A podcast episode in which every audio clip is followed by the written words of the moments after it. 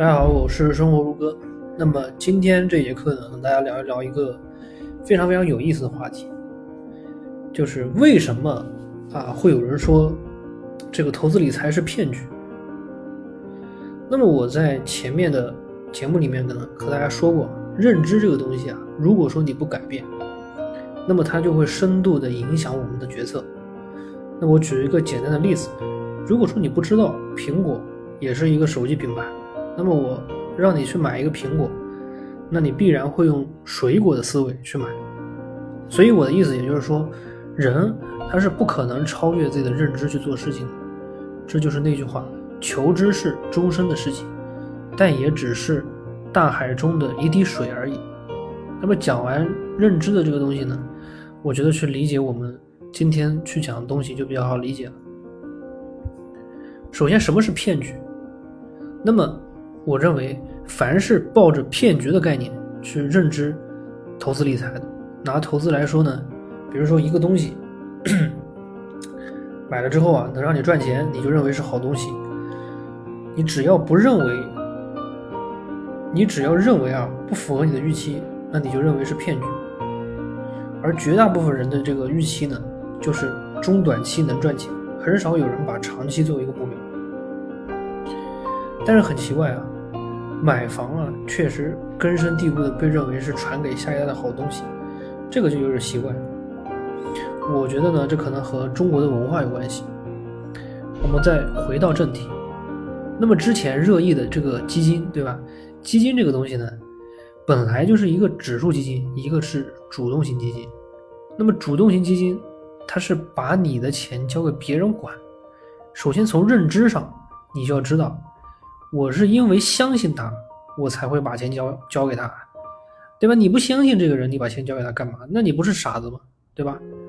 所以你脑子里就得很清楚，即使我亏了，那也是我自己的选择。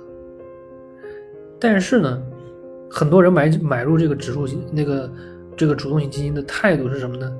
把它当做一个可以迅速赚钱的工具，啊，他们从来不在乎这个基金背后的管理者怎么样，用的是什么投资理念，而只是看基金推荐上的高收益率。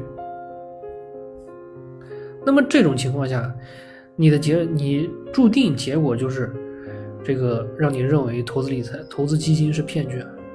原因除了说你是在高位进场之外，重要的是你的预期就是持续大丰收。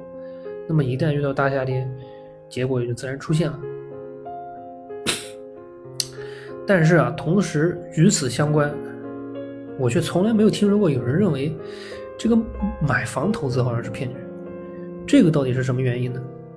那么毫无疑问，我刚才有一句话：凡是满足你的预期，你就认为是好东西；凡是不能满足你的预期的，就认为是骗局。那么房子。满满足你的预期了吗？毫无疑问，直到现在，如果说你没有认真研究过房地产这个行业，那么基本上大脑里面都有一个印象，就是房价会稳定上涨。我说的没错吧？事实上也确实如此，在过去的很多年里，房价一直在稳定上涨，这个预期非常稳定，甚至是不可撼动。这就导致房子投资呢，好像成了一种。稳赚不赔的事情，那稳赚不赔的事情谁不做呢？对吧？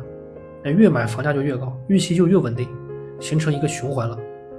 所以如果说上面不出手遏制这个不断扩、不断滚大的这个市场，我相信这个预期到现在还有很多人还在沉浸在泡沫和幻想中呢。不信你可以问一问你身边的人。但是投资资本市场可不一样。它的波动非常的大，根本没有稳定的预期，谁也不能保证公司是一年不涨、两年不涨，等等。就连你买指数基金，你都不能保证未来三年一定会涨到什么程度。而人们的这种预期呢，又常常是中短期的，很少有人会去认真考虑长期。所以我一直在说啊，长期为什么？对于我们做价值投资非常的有效，就因为绝大部分人从来不考虑长期，他只是考虑短期。